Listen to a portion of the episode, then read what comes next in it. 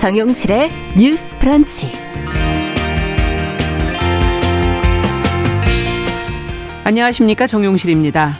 어, 연예인, 유명인, 부유층 자제들의 마약 사건이 지금 연일 보도가 되고 있죠. 최근에는 배우 유아인 씨의 프로포폴 불법 투약, 대마 흡입 의혹이 지금 불거지고 있는데요. 자, 문제는 이런 특정 계층을 넘어서서 젊은 층으로 이 마약이 확산되고 있다는 점입니다. 뭐 다크웹, 해외 직구 등을 통해서 마약을 싸게 구입을 하고요. 또 10대가 이 마약을 유통하기도 하는 그런 현실인데요. 자, 이 문제 저희가 뉴스픽에서 자세히 좀 들여다보겠습니다. 네, 정부가 다음 달부터 주택담보대출 규제를 확 풀기로 했습니다. 어, 서민과 실수요자의 대출 한도를 늘리고요. 다주택자가 규제 지역에서 집을 살 때도 이 주택담보대출이 가능해진다고 하는데요. 자, 구체적으로 어떤 것이 변화되는지 뉴스 속에서 자세히 살펴보겠습니다. 자, 2월 13일 월요일 정용실의 뉴스 브런치 문을 엽니다.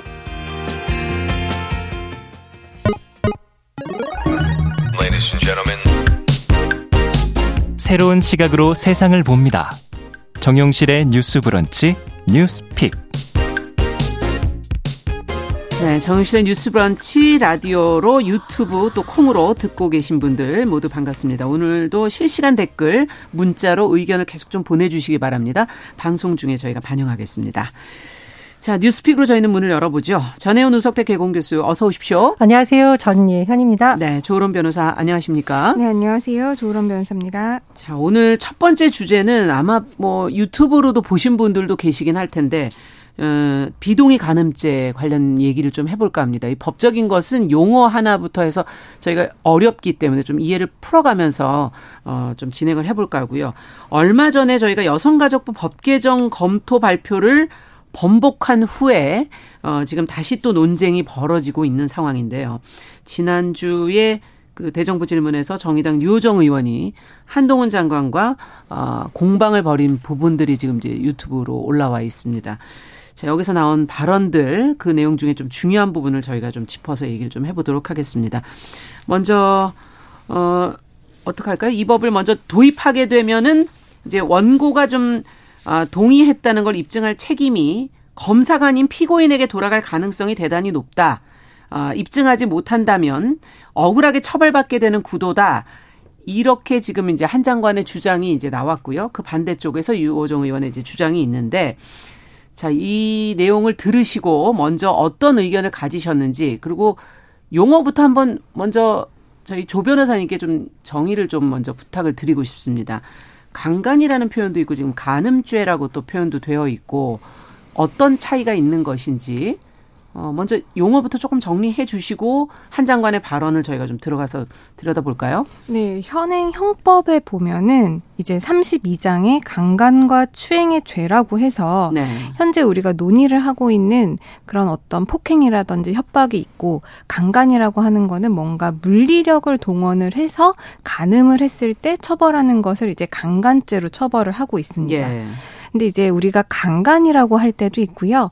간음이라고 해서 또 음. 처벌하는 경우들이 있는데 네. 일단 강간죄라고 하면 강제력 말씀드렸잖아요. 음. 폭행 협박이 있어서 성관계를 했을 때는 강간죄로 처벌을 하고 우리 법에도 지금 미성년자에 대한 간음죄라든지 예. 업무상 위력에 의한 간음죄 이런 건 또 간음죄인데 처벌을 하고 있어요. 아, 그러니까 간음죄라는 거는 예. 폭행 협박, 강제로 음. 하는 게 아니라는 거예요. 아. 단순히 간음, 성관계, 성교를 하는데 음. 미성년자에 대해서는 폭행 협박이 없더라도 지금 처벌을 하고 있으니까 그렇죠. 미성년자에 대한 간음죄인 거고 음. 업무상 위력, 그러니까 업무상 상하 관계에 있는 사람들 사이에서 폭행 협박이 없더라도 우리가 저항하지 못하는 상황이 그렇죠. 올수 있잖아요. 네. 뭐 그루밍 성범죄도 마찬가지고요. 맞습니다. 그런 경우에는 폭행 협박이 없는 간음이라고 할지라도 처벌을 하고 있어서 지금 강간과 간음이라는 말을 우리가 음. 구별해서 사용을 하고 있는데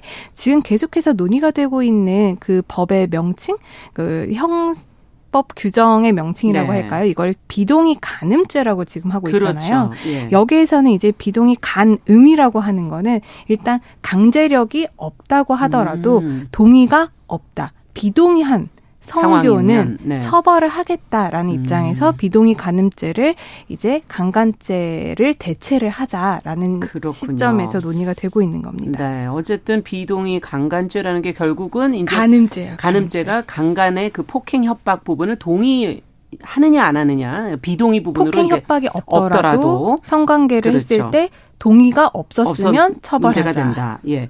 그렇다면 어쨌든 그 8일 국회 대정부 질문에서 한 장관이 했던 발언을 억울한 사람이 생길 수 있다. 어, 100% 확신한다. 이렇게 어, 발언을 했었는데 어떻게 보십니까? 어, 특히 한 장관이 피고인의 입증 책임 부분을 얘기를 했거든요. 우려할 만한 문제인 것인가? 그런데 이제 한 장관의 발언을 자세히 보면 동의 없는 성관계는 기본적으로 범죄다라는 인식을 완전히 반대한 것은 아니고요. 네. 법적인 측면에서 여러 가지 발생할 수 있는 우려하는 부분을 짚었다라는 해석이 좀 가까울 것 같습니다. 음. 그런데 사실은 이 법안 그러니까 이제 비동의 간음죄이던 비동의 성적 자기결정권 침해이건 네. 이렇게 나오게 된 배경을 우리가 꼭 봐야 되는 건데요. 네. 여성계라던가 국제사회에서 이 법안을 만들라고 계속 요구한 이유가 음. 현실과 법안이 괴리되어 있다라는 겁니다. 네. 예를 들면은 정말 한거불능의 폭행이나 협박이 없더라도 성폭력 피해 사례가 너무나 많은데 음. 그렇다면은 이제 통계는 저희가 다시 짚어보겠습니다. 그렇죠. 그러면 결국은 이 법을 그대로 적용하면 피해자들도 보호도 못 받고 음. 가해자는 처벌이 아닌 법적인 사각지대가 발생하기 때문에 계속 하라고 말을 한 거고요. 네. 그렇다면은 국제사회에서는 이 부분에 대한 연구가 없었느냐 음. 있었습니다. 유엔 인권이사회가 2021년 여성폭력 특별 보고관 보고서를 채택했는데 네.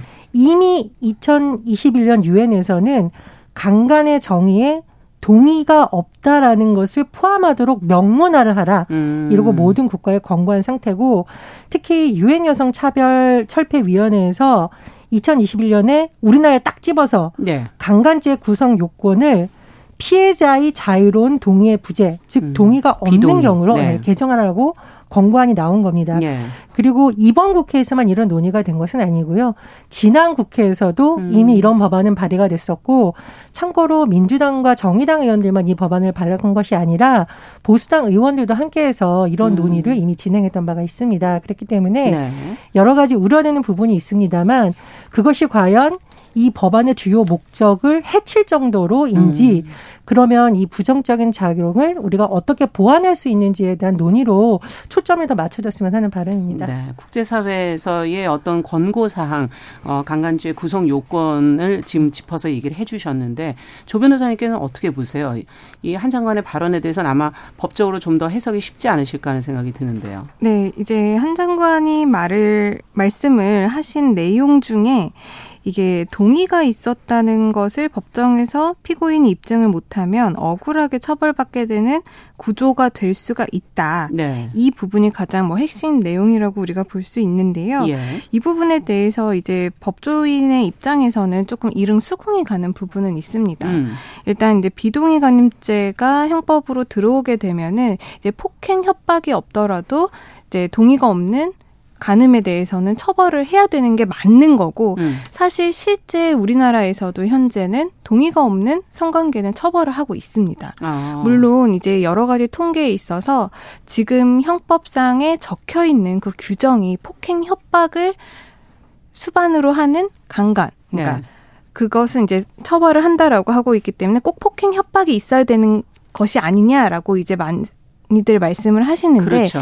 실제는 지금 판례상도 그렇고요. 여러 가지 선고되는 실제 사례들을 보면 폭행 협박이 없더라도 그러니까 우리가 생각할 수 있는 음. 예전의 대법원이나 예전의 판결에 있어서 상대방이 저항할 수 없는 정도, 한거 불능 정도의 폭행 협박이 없더라도 동의가 없는 성관계는 기본적으로 다 처벌을 하고 있는 게 맞아요. 그러면 현실적으로 좀 더 판례나 적용하는 해석을 좀 더 넓게 하는 거군요. 그런데 다만 예. 지금 우리가 왜 이거 폭행 협박을 빼고 그냥 예. 동의 없는 성관계를 처벌하자라고 이제 주장을 하고 계신 분들의 입장을 들어보면 음. 지금 법에서 폭행 협박이라는 구성 요건을 필수적으로 요구를 하고 있기 때문에 그렇죠. 판례가 이렇게 변화를 하고 있고 예. 그 사회 통념이 변화를 하고 있다고 하더라도 법관에 따라서는 음. 폭행 협박을 조금 더 중점적으로 볼 수가 있는 그렇죠. 그런 음. 여지가 있기 때문에 네. 이게 결과론적으로 봤을 때 조금 어, 이런 판결도 나올 수 있고 저런 판결도 그렇죠. 나올 수 있다라는 우려가 있기 때문에 좀 판결과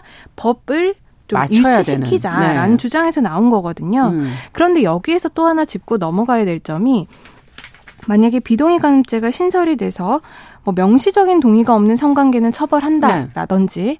동의가 없는 성관계는 처벌한다라고 하면 동의가 없었다라는 것을 검사가 입증을 해야 됩니다. 음. 우리나라에서 뭐 절도죄건 폭행죄건 입증 책임은 검사에게 그렇죠. 있어요. 네. 그래서 피고인은 적극적으로 어떻게 보면 약간 수동적으로 방어만 잘하면 음. 무죄를 받을 수 있습니다. 네. 그리고 우리 법에는 무죄 추정의 원칙도 있잖아요. 네. 그렇기 때문에 검사가 열심히 이 범죄에 대해서 입증을 해야 되는데 그렇죠.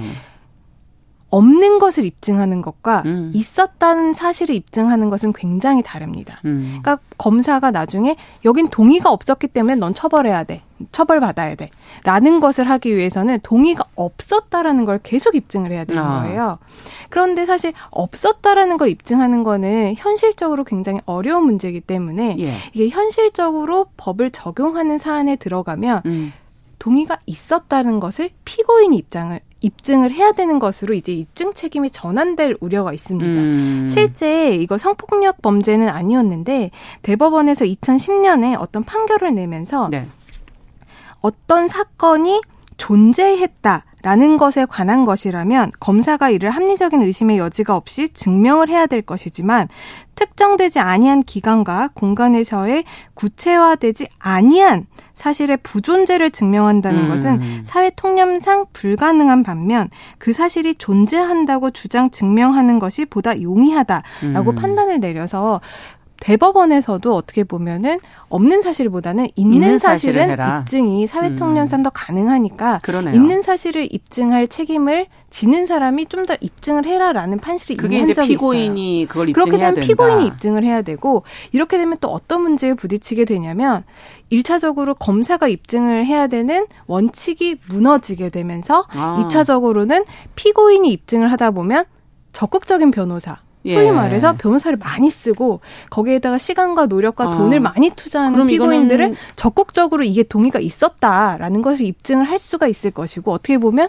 그렇지 못한 피고인들은 적극적으로 입증을 못해서 유전무죄가 여기 해당될 수도 있다는 그럴 얘기시네요. 가능성도 네. 있는 거예요. 음. 그렇기 때문에 그런 측면에서 무고한 피해자들, 무고한 피고인들을 낳을 수 있다라는 주장이 이제 한 장관 측에서는 나올 수가 있는 거죠. 네, 그런 부분이군요. 어떻게 보십니까, 정 교수님께서는? 그런데 음. 음. 재판까지 가려면 기소가 되어야 되잖아요. 그렇죠. 그러면 단순히 검사가 그냥 난 동의하지 않았다 한다고 기소를 하냐 법 체계가 그렇게 허술하진 않습니다. 네. 그러니까 기소까지 가는 단계에 있어서도 여러 가지 볼 것이고요. 음. 재판에서 진술이 받아지는 것은 음. 일방적으로 피해자가 이렇게 한다고 진술이 받아지는 것은 아니고 진술의 신빙성을 또 볼 거거든요. 음. 그러니까 이제 변호사님이 말씀하신 우려하는 부분이 있기는 합니다만 이게 어느 정도 현실적으로 정말 큰 문제가 될지 아니면 음. 이걸 보완할 수 있는 방안지에 대해서는 좀 연구가 필요하다라고 보고요. 네.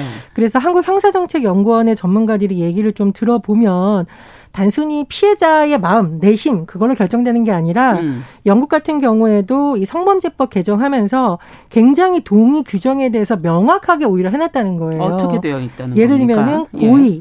성범죄 음. 행위, 피해자의 음. 동의, 유무 가해자의 인식 유무 이렇게 명확하게 하는 작업들을 계속해서 아. 보완 작업을 했기 때문에 일부 우려는 이해되지만 이 우려가 음. 너무나 이제 공포심을 조장하거나 무조건 피해자가 한쪽이 억울할 그렇죠. 수밖에 한쪽이 없다. 무조건 억울하게 물릴 것이다. 이것은 이제 건설적인 토론은 아니라고 보는 거죠. 아, 동의 조건들을 좀 더 구체화한다면은 음. 가능해질 수 있다라는 지금 지적을 해주셨고요. 지금 얘기해 주시면서 선진국 얘기들을 좀 해주셨는데 이미 이제 도입한 영국 사례 지금 얘기를 잠깐 해주셨죠.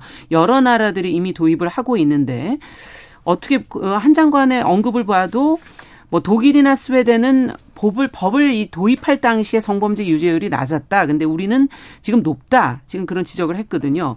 우리의 성범죄 관련 법의 실태는 그래도 좀 촘촘하지 않나 이렇게 지금 생각이 드는데 어떻게 보십니까? 현실적인 걸 좀 짚어보죠. 네, 이제 한 장관이 당시 발언 중에 이제 법이 굉장히 많다. 우리는 성범죄를 네. 처벌하는 법이 다른 나라에 비해서 굉장히 많고 처벌하는 그 법 수만 해도 한 150개 정도의 처벌 음. 규정이 있다라는 식으로 항변을 하신 것 같은데요. 네. 이제 사실 그 부분은 조금 논리가 안 맞다라고 저는 생각이 되어지는 부분이 예. 법 개수가 많다라고 해서 꼭 촘촘하게 이걸 다 처벌하고 있는 것은 아니거든요. 음.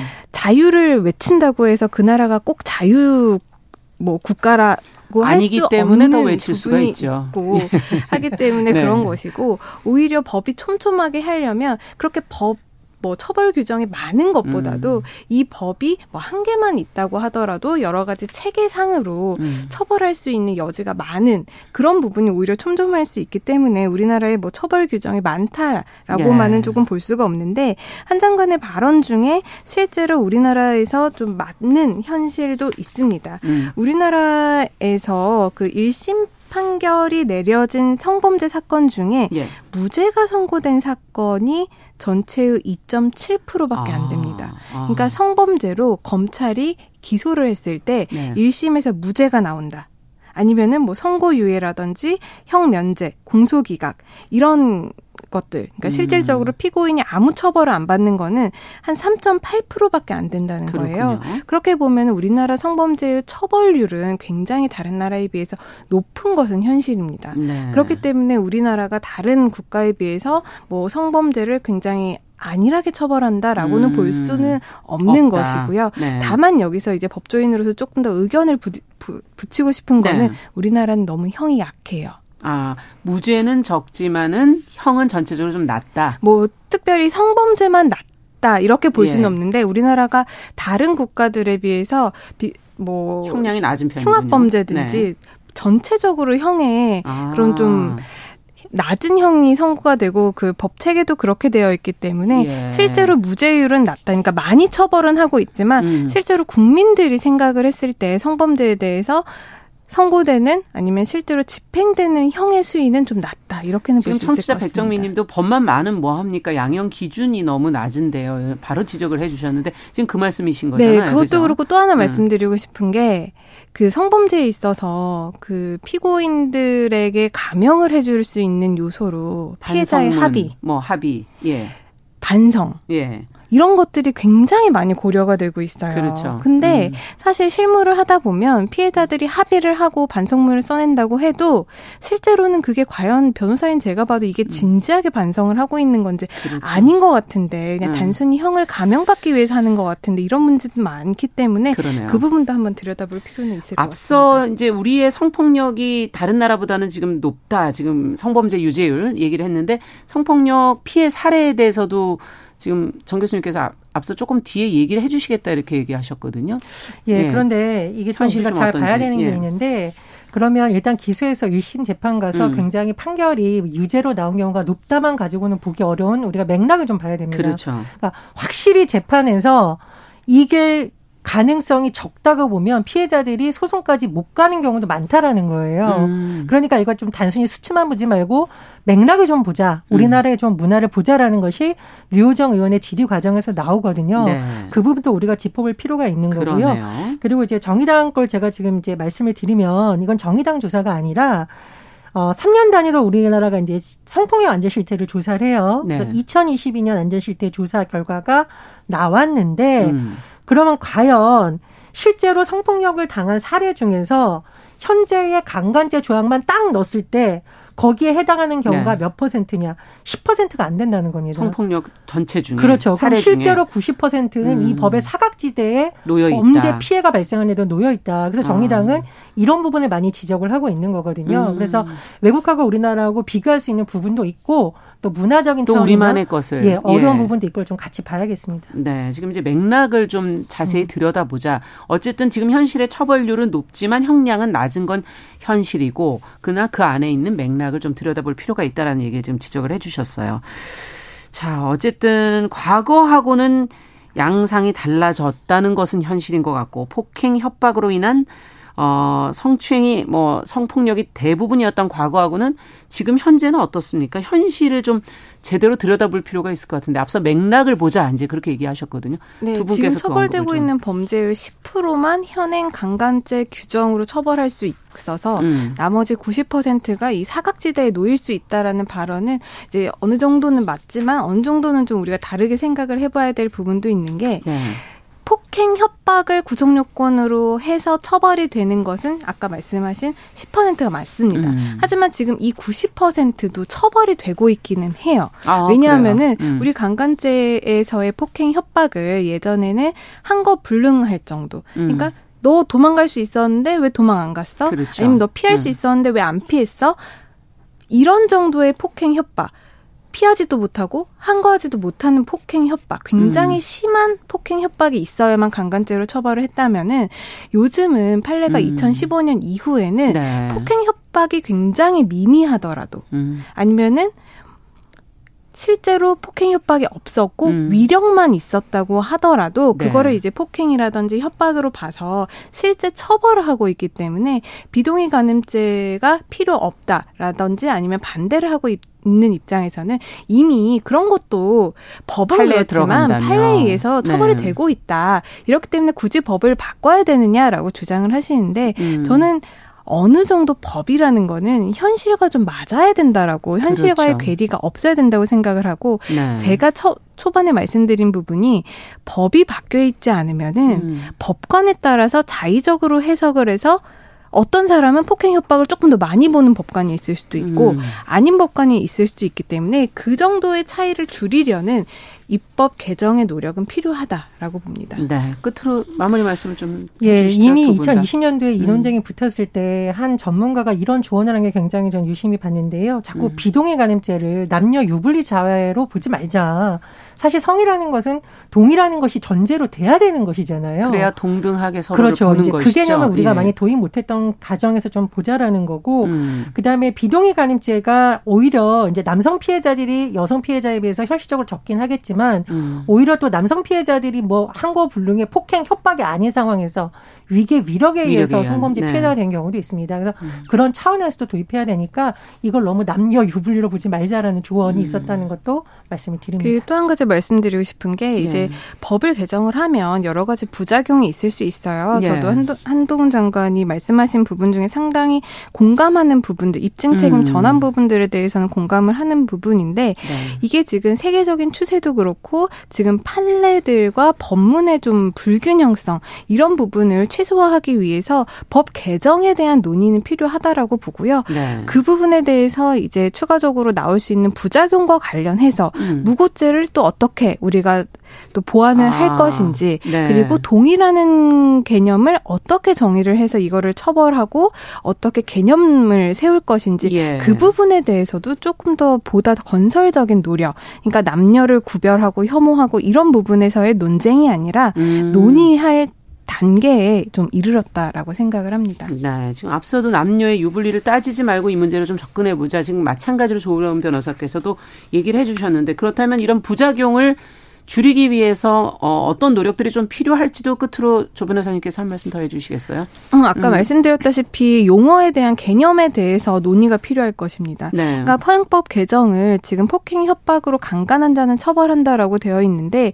그게 아니라 동의가 없는 성관계는 처벌한다라고 음. 할 것인지 아니면 이 동의에 대한 정의를 어떻게 우리가 할 것인지 음. 그러니까 만약에 묵시적인 동의의 경우에는 그거를 어떤 기준을 통해서 음. 이 동의가 있었는지 없었는지를 좀 볼 수 있는 것인지 그 부분에 대한 논의가 네. 또 선행이 돼야 되는 것이고요. 음. 또이 입증 책임이 전환되는 결과 무고한 사람들 그리고 무고죄의 발생률이 높아질 것이다라고 한다면은 그런 부분에 대해서는 성범죄에 있어서의 무고죄의 형량을 뭐 어떻게 높일 수 있을 예. 것인지 아니면은 그것을 처벌할 수 있는 뭐 네. 제도적인 네. 개선은 뭐가 필요할 것인지 음. 그런 부분도 우리가 함께 논의를 해야 되지 않을까 네. 싶습니다. 네. 지금 청취자 4222번님께서 형량도 낮지만 성범죄에 대해서는 신고 자체가 잘 되지 않고 있는 음. 현실도 들여다봐야 된다는 지적해 주셨고요. 유성환 님께서는 우리나라가 다른 나라에 비해서 성폭력 신고율이 적다는 걸 다시 지적하시면서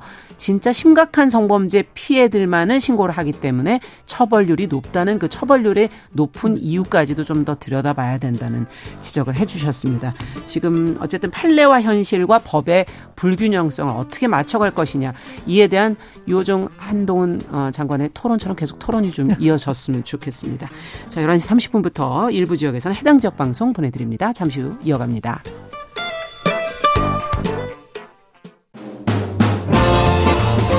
여러분은 지금 KBS 일라디오 정용실의 뉴스 브런치와 함께하고 계십니다. 네, 뉴스 브런치 뉴스픽 이번엔 이제 두 번째 뉴스로 좀 가보겠습니다. 앞서 제가 이제 오프닝에서 말씀을 드렸던 요즘에 마약 문제가 이제 좀 많이 어, 언급이 되고 대두가 되고 있는데 어 지금 뭐 어, 배우인 뭐 프로포폴 상습 투약 혐의로 수사받았던 유아인 씨는 대마 양성 반응이 나왔다. 지금 뭐 이런 보도도 나왔어요. 이 소식을 계기로 해서 우리 사회의 마약 문제를 한번 좀 들여다볼까 하는데요. 어, 얼마 전에 사실 또 작곡가 돈 스파이크의 필로폰 투약 사건, 뭐 유명인 사이에 마약 사건들이 지금 계속 나오고 있고 젊은 층의 모방 범죄에 대한 걱정과 우려도 지금 나오고 있는 것이 또 현실입니다. 어떻게 보십니까? 지금 뭐 어, 마약 사범이 늘고 있다 그러는데 뭐 통계 같은 게 있나요? 네, 이제 우리나라 경찰청이라든지 음. 검찰청에서 이 관련 통계들이 매년 나오고 있는데요. 경찰이 내놓은 보고서에 따르면 최근 5년간 국내 마약류 사범 검거 인원이 2018년에는 8,107명 정도, 그러니까 9천 명이 안 되는 8천 명을 조금 웃돌았다고 하면은 네. 작년에는 12,387명으로 한 70% 이상 예. 늘었습니다. 그러니까 5년 만에 거의 두 배, 그러니까 두 배까지는 아니지만 두 배 정도가 는 음. 거고요. 실제로 이 마약 사범들 중에 연령별 비율을 좀 보자면요. 네. 20, 30대 마약 사범 검거 인원이 2018년 3,196명이었는데요. 지난해 7,020명으로 두 5년간 넘었네요. 두 배가 음. 넘게 급증했습니다. 그런데 그 마약 사범의 50% 이상이 20, 30대거든요. 근데 이 20, 30대가 5년 새 또 두 배가 는 것이고 음. 그 문제는 이제 10대 네? 마약 10대. 사범도 굉장히 아. 빠른 속도로 급증을 한 것이라는 거죠. 네. 지난 한 해 동안 검거된 10대 사범만 294명이라고 하는데 가장 어린 마약 사범의 아. 나이가 만 14세. 그러니까 14세. 볼 수도 있는 예. 14세라고 합니다. 네. 야, 이거는 정말 10대까지 이렇게 침투했다는 건 참 큰일이네요. 어떻게 보셨어요? 통계 같은 거 지금 나온 걸 좀 얘기해 주셨는데. 네, 이게 기술 발전의 부작용일 수가 있는데요. 음. 요즘은 모든 것을 인터넷을 통해서 다 사고 팔고 하잖아요. 음. 그렇다 보니 이것이 고도화돼서 다크웹이라고 해서 네. 추적하기가 쉽지 않은 특정 프로그램을 통해서 음. 쉽게 말해서 판매자가 유통망을 관리하기가 예전보다는 쉬워졌다. 음. 그러니까 사는 사람 입장에서도 옛날에 직접 만 해서 왜 돈 주고 받는 것이 그렇죠. 아니라 여러 가지 방법으로 하는 이런 부분이 하나 있는 것이고 것이고요. 또 최근에 문제가 되고 있는 것이 국제 우편 특성 화물 아, 이런 걸 통해서 많이 되고 있죠 지금. 예, 네. 해외에서도 많이 들어온 경우가 아. 있습니다. 물론 이제 관세청이나 이런 데서 많이 적발을 하고 있습니다만 상대적으로 이런 방법도 많이 지금 사용하고 있고요. 음. 또 하나 이건 제가 절대 모방 범죄를 하라고 말씀드리는 게 아니니까 주의하셔야 네. 되고 뉴스에서 많이 달았는데 이른바 던지기라고 해서 던지기. 특정 장소를 지정을 합니다. 그래서 음. 그 장소에다가 갖다 놓으면 굳이 안 만나도 사고 싶은 사람이 오고 송금은 예를 들면은 추적이 안 되는 비트코인 같은 걸로 한다던가 음. 이런 순정 수법이 등장하고 있습니다. 그래서 쉽게 말하면 유통 경로가 확대되고 결제 방법도 쉬워지고 기술의 발달과 더불어서 또 다른 부작용이 양산되고 있다. 이런 현실을 짚어봐야겠습니다. 네. 지금 2938번님께서 들으시면서 결국 뭐, 뭐, 재벌에서부터 연예인, 청소년까지 마약이 이렇게 퍼졌다는 보도를 보니까 충격적인데 SNS 발달 때문에 이런 건가요? 하고 도리어 질문을 지금 해주셨어요. 두 분께서 지금 마침 인터넷 언급해 주시고 다크웹 언급해 주시니까 이 질문에도 두 분의 생각이 있으시다면 좀 실제로 이제 다크웹을 이용한 마약 거래가요. 네. 그러니까 다크웹을 통해서 이제 여러 가지 불법적인 거래들이 많이 이루어지고 있습니다. 뭐 성범죄라든지 성착취 영상이라든지 마약이라든지 이런 불법 거래, 다크웹을 이용한 불법 거래 중에 음. 74%가 마약류랑 연관이 되어 있다고 합니다. 아. 그러니까 마약을 구하려면 이게 정상적인 경로로는 어렵고 이렇게 다크웹을 이용을 해야 되는데 요즘 청소년들은 SNS라든지 인터넷에 접근할 수 있는 능력이라든지 환경이 그렇죠. 정말 좋잖아요. 네. 그렇기 때문에 청소년들이 이런 다크웹을 사용해서 마약류에 빠지게 되는 경로가 굉장히 쉬워졌고 음. 예전보다 마약을 제조하는 것들이 굉장히 용이해졌다라고 합니다. 어. 예전에는 뭐 대마를 만들려면 직접 재배를 해서 시간이 걸려서 열심히 그걸 또 그렇죠. 이제 좋은 성분을 네. 빼내야 되고 하는데 요즘 합성 마약이라고 해서 어. 쉽게 우리가 구할 수 있는 물질들로 간편하게 어떻게 보면 집에서도 만들어 버리고 음. 그렇게 되면 유통 단가가 굉장히 낮아지잖아요. 그렇기 때문에 아이들도 쉽게 구하고 아, 비용이 낮아지는 접, 부분도 있다. 쉽게 접할 수가 있는데 있는 대목인 거죠. 네, 이것도 참 큰일이네요. 지금 뭐 우리나라 예전 생각하시는 분들은 마약의 청정국 아니었냐 이렇게들 생각하고 계실 텐데 이렇게 규모가 갈수록 커지고 지능화되고 또 인터넷의 발달과 이런 것으로 더 근데 단속 인프라는 한정되어 있는 것이고 어떻게 해야 될까요? 뭐 교육이라는 부분도 지금 많이 어른들께서는 얘기를 하시는데 어떤 대책이 가장 먼저 좀 돼야 된다고 생각하십니까? 두 분께서. 교육을 하고 있긴 한데 네. 이게 질적으로 조금 더 발달돼야 된다는 지적이 있기 때문에 그 부분에 보강이 돼야 된다라고 보고요. 음. 그리고 지금 다크웹이나 가상자산 관련 범죄가 늘어나고 있으니까 음. 경찰에서 이 인력을 지금 늘리겠다고 발표를 했습니다. 네. 지금 여섯 개 시도 경찰청에서 전국으로 한다라고 하는데 당연히 수사도 같이 병행이 돼야 되거든요. 그렇죠. 그래서 그런 부분에서 인력 확충이라던가 이런 음. 부분 필요할 것으로 보입니다. 네, 조 변호사님께서는 어떻게 보십니까? 네, 저도 그런 인력 확충이라든지 예산 지원이 꼭 필요하다라고 보는데 이 예산 관련해서는 이제 이 부분이 정부 차원이나 국회에서 논의가 돼서 예산이 증액되어야 그만큼 인력이라든지 그렇죠. 뭐 여러 가지 지원할 수 있는 정책들이 늘어날 수 있는 거잖아요.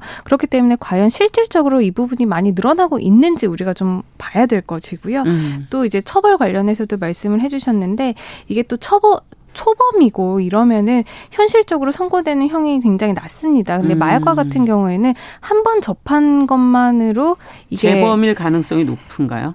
끊어지지가 않거든요. 아, 재범률이 가장 나, 높은 범죄가 가장 높은. 이제 네. 마약류기 때문에 그 부분에 대해서는 초범이라고 하더라도 어. 처벌은 낮다. 처벌이 낮을 수밖에 없는 상황들이 있지만 치료적인 목적에서라도 음. 이를 지원할 수 있는 정책들이라든지 제도 개선은 꼭 필요하다라고 봅니다. 네, 이어또 마약류의 처벌에 관한 부분은 재범률과 이런 것들을 실태 조사와 더불어서 연구가 좀 더 필요할 것 같네요. 자, 오늘 뉴스픽 조론 변호사 또 전영 교수 두 분과 함께 두 가지 뉴스 살펴봤습니다. 오늘 말씀 잘 들었습니다. 감사합니다. 감사합니다. 감사합니다. 남성의 입장에서 여성의 입장을 이해하는 그래서 사실 이 역지사지의 태도가 한국 사회로 지금 필요한 것이 아닌가. 그 어떤 사람들은 삼루에서 태어났으면서 자신이 삼루타를 친 것처럼 생각하며 살아간다라는 음. 말이 있어요. 하층이다, 이층이다 이거는 네. 순전히 사람의 아. 그 잣대로 이야기를 하는 거예요. 음. 군충이 우리 사람보다 몇 억 년 먼저 지구에 나왔거든요. 세상을 보는 따뜻한 시선. 정용실의 뉴스 브런치. 네, 정용실의 뉴스 브런치 듣고 계신 지금 시각 11시 38분입니다. 어, 알아두면 좋은 정보, 달라지는 제도들 저희가 귀에 쏙 들어오게 항상 챙겨서 정리를 해드리고 있습니다. 뉴스 속 시선 뉴스 박진아 기자 잘해 주셨어요. 어서 오세요. 네, 안녕하세요. 자, 오늘 첫 번째 뉴스는 아무래도 이제 새 학기가 다가오니까 뭐 변화되는 것들이 있는지 네. 네, 좀 정리를 좀 해주십시오. 맞습니다. 예. 첫 번째 내용은 2023 새 학기 방역 지침에 음. 대해서 알아봤는데요. 교육부가 지난 10일 2023년 새 학기 유, 초, 중등 및 음. 특수학교 방역 운영 방안을 발표했습니다. 네. 네. 이 자가진단 앱 등 일부 방역 지침이 완화되거나 또 폐지가 되지만요. 사실상 아직까지 코로나19 종식까지는 조금 위험 요인이 남아 있는 만큼 그렇죠. 필수적인 또 기본적인 방역 조치는 당분간 유지한다라는 것이 교육부의 방침입니다. 음. 먼저 자가진단 앱은요. 기존에는 이제 일반적으로 항상 했었는데 발열이나 기침 등 이 증상이 있는 경우만 이제 해도 되고요. 네. 또 신속 항원 검사 결과 양성인 경우 또 동거 가족 확진으로 본인 국민이 PCR 검사를 실시하고 결과를 기다리는 경우 등 음. 감염 위험 요인이 있는 대상자만 사용을 권고하기로 이렇게 변경이 됐습니다. 음. 또 자가 진단 앱을 사용해서 감염 위험 요인이 있다고 등록한 경우라면요. 음. 아, 학생들은 등교하지 않는 사유를 학교에 별도로 연락하지 않아도 출석 인정 결적으로 처리가 됩니다. 아, 그렇군요. 네, 하지만 등교를 할 때는 반드시 검사 결과 확인서 또 진단 검사가 불가능한 경우 진단서, 소견서, 진료 확인서 등 증빙 서류를 학교에 제출을 해야 됩니다. 자, 그러면 이제 등교를 이제 얼마 안 남았잖아요. 네. 등교를 할 때 이제 발열 검사를 진행하고 어, 이제 급식실 칸막이 뭐 이런 것들 그전에는 다 되어 있었던 거는 그렇죠. 어떻게 되는 겁니까? 그렇죠. 말씀하신 네. 것처럼 기존에는 등교할 때 발열 검사 진행하고 급식실에 칸막이가 있고 음. 또 조카 말 들어보니까 이도 이 닦는 것도 서로 시간을 나눠서 하거나 그렇게 했다고 하더라고요. 분리해 놓는다. 네, 마스크를 벗어야 되니까. 네. 그랬는데 이제 등교할 때는 전체 학생, 교직원을 대상으로 실시했던 이 검사와 또 급식실 칸막이 설치가 다 폐지가 됩니다. 음. 다만 학교별로 이 감염 상황을 고려해서 자율적으로 실시할 수 있기 때문에요. 자율적으로. 네. 그럼 학교가 책임을 져야 되는 거네요. 네, 맞습니다. 예. 그렇기 때문에 음. 어 우리 학교는 하던데요. 우리 학교는 안 하던데요. 다를 네, 수 있군요. 네, 맞습니다. 다를 수 있기 어. 때문에 학교의 지침에 한번 귀 기울이셔 봐야 될 것 같고요. 음. 또 실내 마스크 착용 같은 경우는 지난 30일부터 시행 중인 실내 마스크 의무 착용 조정 계획이 적용이 마찬가지로 됩니다. 네. 그래서 통학 차량 등에서는 의무적으로 마스크 착용하셔야 되고요. 차 안에서는 맞습니다. 네. 또 의심 증상이 있거나 고위험군인 경우 또 확진자와 접촉한 경우 등은 마스크를 착용해야 됩니다. 예. 또 수업 중에 환기하고 또 소독, 유증상사 일시적 관찰실 운영 등 이 기본적인 방역 조치는 유지를 하는데요. 네. 이에 대해서 정부는 최대 5만 8천 명의 방역 전담 인력과 물품을 지원할 예정이라고 합니다. 음. 또 이게 병역 지침이 바뀌다 보니까 좀 혼란스러울 수 있어서요. 그렇죠. 네, 계약이 보통은 3월 2일쯤에 많이들 하는데요. 예. 이 계약하고 2주일까지는 학교 방역 특별 지원 기간을 운영해서 좀 더 적응할 수 있도록 그렇게 아, 한다고 합니다. 변화되니까 잘 챙기셔야 되고 학교마다 지금 다를 네. 수 있기 때문에 학교별로 좀 더 챙기셔야 되는데 뭐 지금 또 학교장이나 학부모들은 음. 아직도 우려를 하시는 분들도 있고 네 맞습니다. 네 교사들의 입장이 좀 다르고 서로 좀 엇갈린 반응들도 나오고 있어서 어 일단 개별로 학교별로 좀잘 어, 챙기셔야 될 것 같습니다. 네. 자, 다음은 그러면 또 어떤 소식 살펴볼까요? 네, 다음은 많은 분들이 좀 관심 가져 하는 주택담보대출 관련 소식입니다. 네. 오늘 3월 2일부터요, 음. 규제 지역 내에 다주택 다주택자도 주택담보대출을 받을 수 있게 된다고 음. 합니다. 지난 10일 금융위원회는 부동산 시장의 신속한 실수요 거래 회복을 위해서 은행업 감독 규정 등 다섯 개 업권 감독 규정 개정안에 대한 규정 변경 예고를 실시한다고 밝혔는데요. 네. 시행일이 말씀드린 것처럼 3월 2일입니다. 그렇군요. 아, 뭐 이제 제가 어떤 것들이 바뀌는지 말씀을 드릴 텐데 제가 좀 취재하다 보니까 특징이요. 음. 나라에서 발표하는 날짜와 은행권에서 실시한 날짜가 좀씩 다르더라고요. 아. 네, 나라에서는 3월 2일부터 1 시행이 된다라고 하지만 사실상 은행권에는 네, 나, 그 날라오는 공지들이 좀 다르기 때문에 음. 네, 주거래 은행이 어디인지 살펴보시고 3월 2 이후에 미리미리 한번 책 방문하셔서 일정을 좀 살펴보는 것도 되겠네요. 네, 좋을 네. 것 같습니다. 네. 우선 그 변경된 내용을 살펴봤더니요. 현재는 대출이 불가능했는데 이 규제 지역 내에 다주택자 주택담보대출을 음. 앞으로는 주택담보대출 비율 30%까지 허용을 네. 하고요. 비규제 지역 같은 경우는 LTV 60%가 음. 적용이 됩니다. 또전 지역에서 현재는 막아뒀던 주택 임대 매매 사업자에 대한 주택 담보 대출도 허용하는데요. 네. 이것은 규제 지역은 LTV 30%, 비규제 지역은 LTV 60%까지가 가능합니다. 네. 이게 근데 LTV랑 DTI 같이 네. 또 보는 거기 때문에 맞습니다. 두 가지를 잘 챙겨서 확인을 해 보셔야 될 것 같고요. 지금 또 변경되는 내용들이 많아서 조금 더 정리해 주실 건 없는지. 네, 맞습니다. 그래서 음. 해당되는 내용들을 조금 더 구체적으로 보셔야 하는데요. 임차 보증금 반환 목적의 주택담보 대출과 관련한 각종 제한은요.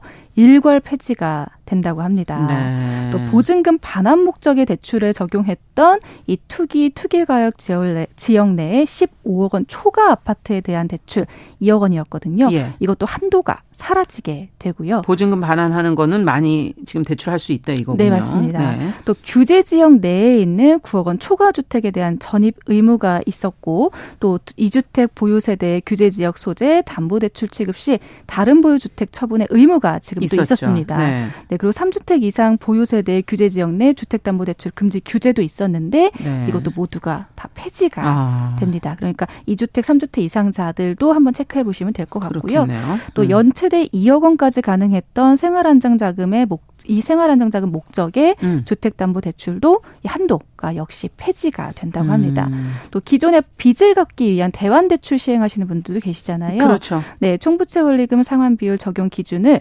현재 그 대환 기준이 아니라 처음에 기존 대출 시점으로 보는 이 조치도 1년 동안 한시적으로 적용된다고 하니까요. 네. 대환 대출하실 때 이것도 체크하시면 참, 되고요. 참고해 두시면 좋겠고요. 네, 음. 마지막으로 서민이나 실소유자의 경우에 규제 지역 내에 주택 구입 목적의 주택 담보 대출 한도가 6억 원이었는데요. 네. 이것도 폐지가 됩니다. 다만 여기서 서민이나 실소유자 요건 자체는 현재와 동일한데 음. 지금 현재 기준이 부부 합산 연소득 9천만 원 이하, 무주택 세대주, 투기 투기과 투기 투기과열 지역의 주택 가격 9억 원 이하 조정 대상 지역이라면 8억 원 이하 이 요건은 모두 동일하기 때문에 동일한 요건에서 한도만 폐지가 된다. 한도만 폐지. 지금 한도 폐지되는 것들이 많기 때문에 네, 맞습니다. 어느 한 내가 지금 사용하고 있는 그 대출들이 한도가 폐지되어 있는 것인지 네. 한번 확인해 보시는 것도 참 좋을 것 네, 같네요. 뭐 조건이 네. 완화가 되는 것인지 음. 폐지가 되는 것인지 체크하면 좋을 것 같습니다. 네, 오늘 뉴스 속에 알아두면 좋은 생활 정보들 정리해 주셨습니다. 뉴스 속 시선 뉴스 박진아 기자와 함께했습니다. 감사합니다. 감사합니다.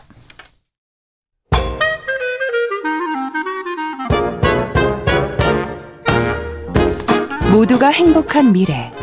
정용실의 뉴스 브런치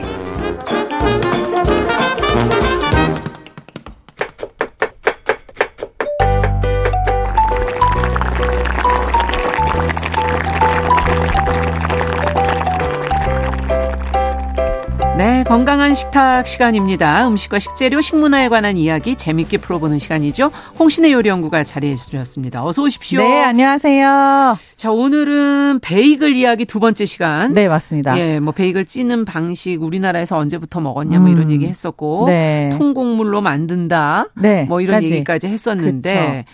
이제 그러면 먹는 걸로 가야 되겠네요, 얘기가. 맞습니다. 베이글 지난주에 제가 네. 그 다른 캐스터님이랑 음. 방송을 해가지고 네. 그때 사실 그분이 또 요리를 되게 잘하시더라고요. 맞아요.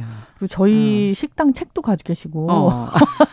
두 분이 많은 얘기를 나누셨군요. 네, 그 짧은 시간에 굉장히 많은 얘기가 오고 네. 갔는데 그분은 베이글을 상당히 많이 좋아하시고 네. 또 해외에 나가서 뭐 여러 가지 일을 하시면서 경험이 되게 그렇죠. 많으셨어요. 예. 정용실 아나운서님도 혹시 베이글 좋아하십니까? 아, 좋아는 하죠. 아, 근데 뭐가 문제십니까? 많이는 못 먹어요. 아, 이게 항상 은근히 든든해요. 든든한 거 네. 플러스 네. 약간 네. 뭔가 떡 같은 찐득한 찐득찐득해 그런 느낌이 맞아요. 이게 그래서 우리나라 사람들한테 오히려 약간 어. 최적화된 그런 빵 종류가 빵 같은데 떡 같은. 그쵸. 우리한테는 되게 익숙한 식감인 거예요. 어. 실제로 지난주에도 말씀을 드렸지만 베이글은 삶았다가 음. 다시 굽는 약간 두 개의 과정을 거치잖아요. 그러네요. 한국에서 찹쌀떡 만들 때도 익반죽을 했다가 아, 맞아요. 그쵸? 그러고선 우리가 구워 다시 먹잖아요. 굽거나 먹을 때. 찌거나 네. 하는 방식으로 이게 떡이 완성이 되는 오. 거니까 이게 막 약간 전 세계적으로 비슷한 이런 조리법을 아. 가지고 있는 것들이 있죠. 그러면 쫀득쫀득해지나요? 그렇죠. 아. 이게 이제 삶으면서 그러니까 뜨거운 물에 들어가게 되면은 겉에 있는 그 효모들 그러니까 음. 이게 약간 죽잖아요. 뜨거운 그렇죠. 물 때문에. 그 대신 안에는 수분을 받아들으면서 그쵸 약간 조금 더 활성화되는 거예요. 익반죽도 약간 비슷한 아. 거긴 하지만 좀 다르지만 그래서 겉에는 약간 매끈하게 나오면서도 속은 좀 기공이 없어지고 예. 그리고 쫀득쫀득한 식감을 가지게 되는 그런 형태로 발전을 한 거죠. 음. 이게 미국이 원형이라고 알고 계시는데 사실은 이제 유태인들 유럽에 음. 있는 그 폴란드계 유태인들이 미국으로 이주를 하면서 아. 많이 먹게 된 거고 그렇군요. 미국이 원형이 된 거 자체는 유럽의 유태인들이 많이 사라졌잖아요. 그 예, 전쟁 때문에. 전쟁 때문에. 네. 음. 그렇기 때문에 미국으로 또 많이 갔고. 그렇죠. 미국으로 많이 가서 어. 미국이 원조인 것처럼 돼 있는 건데 한국에서 유행하게 된 계기를 그래서 지난번에 이제 뭡니까? 말씀을 드렸고 음. 유학생들. 네. 그렇군요. 네.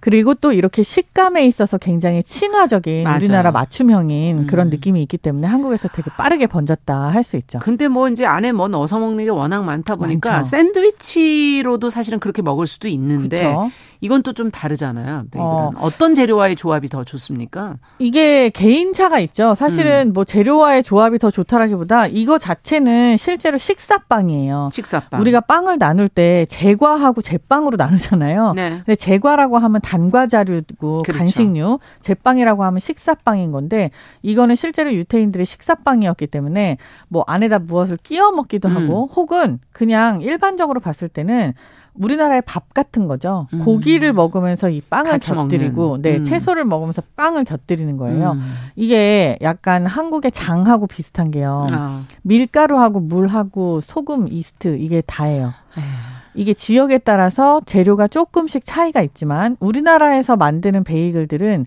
뭐 지방, 그러니까 뭐 버터라든지 아니면 음. 뭐 우유가 들어가기도 하고 뭐 혹은 꿀이나 설탕이 들어가는 것들도 음. 있어요. 맛이나 질감을 위해서. 요즘에 색깔도 다양하던데요? 재료가 너무 다양해졌으니까요. 음. 근데 기본적으로는 이렇게 완전 심플한 느낌의 음. 그런 음식이 뜨기 때문에 이것도 유태인들의 율법 중에 하나예요. 아. 그러니까 고기를 먹으면서는 유제품을 같이 먹을 수가 없어요. 그렇기 어. 때문에 빵을 유제품을 완전 배제하고 그냥 심플하게 발효를 해서 만드는 거였어요. 음. 근데 이게 그렇게 되니까 식사빵이다 보니까 그 어떤 재료와도 다 잘 어울리겠죠. 그렇죠. 무난하죠. 실제로 뉴욕에 가서 아침 식사에 베이글을 시키면 물어봐요. 버터를 발라줄까 크림치즈를 발라줄까 선택이 너무 많아요. 네, 네 크림치즈 되게 선택이 많고 어. 근데 이 여러 가지 플레이버 전에 이 빵 자체를 먹는다라기보다는 빵이 식사빵이기 때문에 이거 자체보다 음. 다른 거랑 곁들여서 먹는다라는 의미가 더 컸겠죠. 그렇군요. 네. 그래서 뭐 어떨 땐 연어도 들어가고 야채도 그렇죠. 들어가고 뭐 다양한데 제일 흔한 연어. 예. 네. 어떻습니까? 영양이나 칼로리 면에서 본다면. 아까 정용실 네. 아나운서님께서 베이글 좋아하십니까? 라고 음. 제가 질문을 던졌을 때 좋아하긴 합니다만이라고 했을 음. 때 많이는 못 먹어요. 네. 이게 뭔가 포만감이나 뭐 이런 거 플러스 그리고 걱정이 되게 많아요. 한국 사람들이 탄수화물에 대해서 굉장히 예민하게 생각하고 요즘에 특히 좀 그렇죠. 그렇죠. 그리고 음. 또 정제 탄수화물에 대해서 조금 더 특히나 그렇게 생각이 좀 다르기 때문에 근데 베이글은 실제로 열량이 되게 높고요. 아. 밥한 공기 맘 먹습니다. 아, 그럴 밥, 것 같아요. 그렇죠. 밥 한 공기가 우리가 대부분 한 150에서 180 이렇게 떴을 때 음. 350 킬로칼로리 이렇게 나온다고 하는데 이 350 칼로리. 음. 근데 이 베이글도 300 정도 나와요. 하나를 이야. 먹으면 plain 베이글의 경우. 그리고 여기다가 이제 크림치즈나 연어. 그러면 더 올라가야 되잖아요. 여기다가. 이제 거의 두 배 확 점프하는 와. 거죠. 영양 성분을 따지고 본다면 이거 완전 탄수화물 덩어리 아니냐. 딱 그렇게만 네. 생겼는데. 근데 실제로 약간의 단백질과 음. 그리고 뭐 들어가는 거에 따라 좀 다르겠지만 지방이랑 이런 것도 함유를 하고 있어요. 식이섬유도. 네. 당연히. 근데 실제로 탄수화물이 많습니다. 아. 하루 권장 탄수화물이 어떻게 보면 한 23에서 25 사이 이렇게 되잖아요. 음. 근데 지금 40 넘게 항상 들어 있으니까 탄수화물은 좀 많은 편이죠. 네. 네. 근데 가격은 그런 거에 비해서는 좀 비싸다. 음. 탄수화물인데. 아, 탄수화물이 네. 굳이 싸야 될 필요는 또 있습니까? 아니, 가격에 대해서는 어떻게 생각하세요? 워낙 네. 싸게 선택할 수 있는 것들이 많잖아요. 그렇죠. 이게 빵 네. 종류 치고 비싸다라고 그렇죠. 하는 거는 그러니까 베이글 하나의 가격을 놓고 봤을 때뭐 음. 뭐 공정 과정이나 재료나 이런 걸 봤을 때 저는 합리적인 가격이라고 봐요. 음. 이게 뭐 대부분 3, 4천 원 이렇게 하잖아요. 근데 여기에 속재료가 뭐가 들어가느냐에 따라 다르고 음. 베이글을 비싸다고 느끼는 것 중에 하나가 베이글만 사지 않으세요. 베이글에다가 크림치즈를 같이 사거나 그렇죠. 아니면 같이 곁들여 먹을 뭐 연어라든지 네. 아니면 뭐 베이글을 찍어 먹을 어떤 소스라든지 음. 이런 것들 요새 많이 팔고 있으니까요. 네. 이런 걸 같이 사다 보면은 베이글 하나만 사도 다른 걸 곁들였을 때 5천 원, 6천 원, 7천 원 그렇죠. 훌쩍 넘거든요. 예. 짜장면 값을 생각하면 과연 내가 이 거긴 고기도 다 들어가고 그렇죠. 그렇게 네. 생각하면 그러니까 그래서 이제 영양 성분도 탄수화물밖에 없는데 이게 말이 되냐 아까 질문을 하신 것처럼 그렇죠. 약간 그런 느낌이지만 어떻게 보면 진짜 한 끼 식사로 손색이 없는 그런 음. 빵이기 때문에 또 무겁고 포만감이 있고 베이글이랑 크림치즈를 곁들였을 때는 영양 성분도 약간 보충이 되고요. 음. 단백질 성분이 들어가니까 그래서 가격은 어차피 그냥 한 끼가 네. 한 끼를 한 그릇의 밥으로 생각한다면 비슷하지 않냐라고 음. 저는 보여지는 거죠. 네, 본토에서는 네. 어떻습니까? 앞서 뭐 이제 본토 유태인들이 네. 이제 미국으로 건너가서 미국이 많이 먹고 있다는 네. 얘기 해주셨는데 그러면 거기에서의 베이글은 어떻게 가격이 돼 있고 위상은 어떻고 어떻게들 먹고 있나요? 우리나라에서는 사실 빵이라는 거에 대한 음. 인식이 약간 간식이잖아요. 지금 안 그래도 4938번 님이 이게 무슨 식사입니까? 밥 먹고 후식으로 먹으면 안. 아, 밥 네. 먹고 후식으로. 네, 지금 그렇게 얘기 예. 그렇게 하면 안 되겠네요. 영양적인 면에서 따지면 사실 네. 밥 먹고 후식으로 먹기에는 좀 너무 무거운 면이 없잖아 있죠. 그렇죠. 그리고 이제 저같이 제가 이제 누누이 자꾸 나이 말씀 드리지만 이제 음. 50 가까이 보는 이가 안 좋은 이가 안 좋은 거보다 이렇게 밥을 먹은 다음에 또 베이글을 후식으로 먹게 되면은 원래 한 20분만 뛰어야 되는 운동을 한 1시간 넘게 뛰어야 될 수도 있어요. 이거는 양쪽으로 무리 아닙니까? 네, 그래서 조금 이렇게 네. 후식으로 사용하신다기보다는 이렇게 뭔가 채소하고 음. 단백질을 같이 껴서 계란이랑 아니면은 제일 흔한 게 사실은 연어예요. 연어. 네. 음. 연어를 많이 끼워서 먹는 베이글이 실제로 본토 질문 주셨지만 네. 본토에서 제일 많이 먹는 게 사실 음. 연어를 끼워서 먹는 거고요. 이것도 근데 사실은 여유가 있는 시간대의 사람들이에요. 앉아서 베이글을 먹을 수 있는 사람들은 이렇게 샌드위치 형태로 먹습니다. 아. 뭐 연어라든지 달걀 혹은 해링이라고 하는 해링? 그런 네 생선이죠. 생선 네, 네. 생선 절임 네. 이런 것들을 끼워서 먹는다든지 하는 여러 가지 문화가 있죠. 음. 뉴욕은 근데 대부분의 사람들은 이거를 서서 들고 가면서 먹거나 아. 니면은 일을 보면서 먹어야 되기 때문에 네. 가장 간단하게 발라 먹을 수 있는 크림치즈가 발달을 한 거예요. 크림치즈 안에 진짜 다양한 토핑을 넣어요. 들어있죠. 네. 네. 뭐 savory라고 하는 달지 않은 뭐 파, 마늘, 음. 뭐 대파, 양파, 뭐 그렇죠. 베이컨 뭐 이런 거 음. 넣어 갖고 하는 것들도 있고 또 우리가 좋아하는 달게 만드는 뭐 메이플 시럽이라든지 음. 호두, 뭐 건포도 아 그런 것도 견과류도 넣어도 그렇죠. 네. 그렇게 해 갖고 되게 음. 든든하게 만드는 것도 있어요. 그래서 이거를 넣어서 그냥 앉아서 일을 하면서 간단하게 음. 먹을 수 있는 재료가 되는 거죠. 그렇군요. 본토에서 먹는 방식은 약간 이렇게 두 가지고요. 선생님이 끝으로 추천을 해주셔야 되잖아요. 본인이 제가 먹는, 먹는 방식. 거요? 아, 음. 제가 베이글을 진짜 좋아합니다. 음. 저는 아주 솔직히 말씀드리면 베이글에는 국물이 있으면 딱이에요. 그래서 베이글의 국물. 네, 이게 약간 네. 그 떡의 동치미 같은 그런 느낌인 건데. 그러면 동치미를 먹어야 되나요? 아, 동치미도 사실 좋은데 좋은 거는 이게 양식 쪽 빵이기 때문에 네. 또 스프랑 같이 곁들여 아하. 드시는 거를 저는 권해드려요. 네. 그래서 스프를 뭐 조개 스프라든지 토마토 음. 스프라든지 이런 것들, 뭐 크림 스프도 괜찮고 찍어서 먹으면 되게 술술 잘 넘어가고요. 아. 이게 딱 먹고 나면 포만감도 아주 적당한 게 뭔가 밥이랑 국 먹은 느낌이어서 음. 저는 웬만하면 스프랑 베이글의 조합을 아. 추천드리고 싶습니다. 네. 지금 미모스와님께서 고기살 같다, 고기 육질 같다. 아, 그렇죠. 네. 씹는 느낌이 약간 질깃질깃하니까요. 음, 깊은 맞아요. 맛이 난다. 네. 이렇게 지금 적어주시기도 했습니다. 네. 저보고 일을 좀잘 관리하라고 또 예. 올려주신 글도 있네요. 파이팅입니다. 네, 건강한 식탁 오늘 베이글 이야기 홍신의 요리 연구가와 함께 살펴봤습니다. 말씀 잘 들었습니다. 감사합니다. 자, 정윤실의 뉴스 브런치 2월 13일 월요일 순서 여기서 마무리하겠습니다. 저는 내일 오전 11시 5분에 다시 뵙겠습니다. 안녕히 계십시오.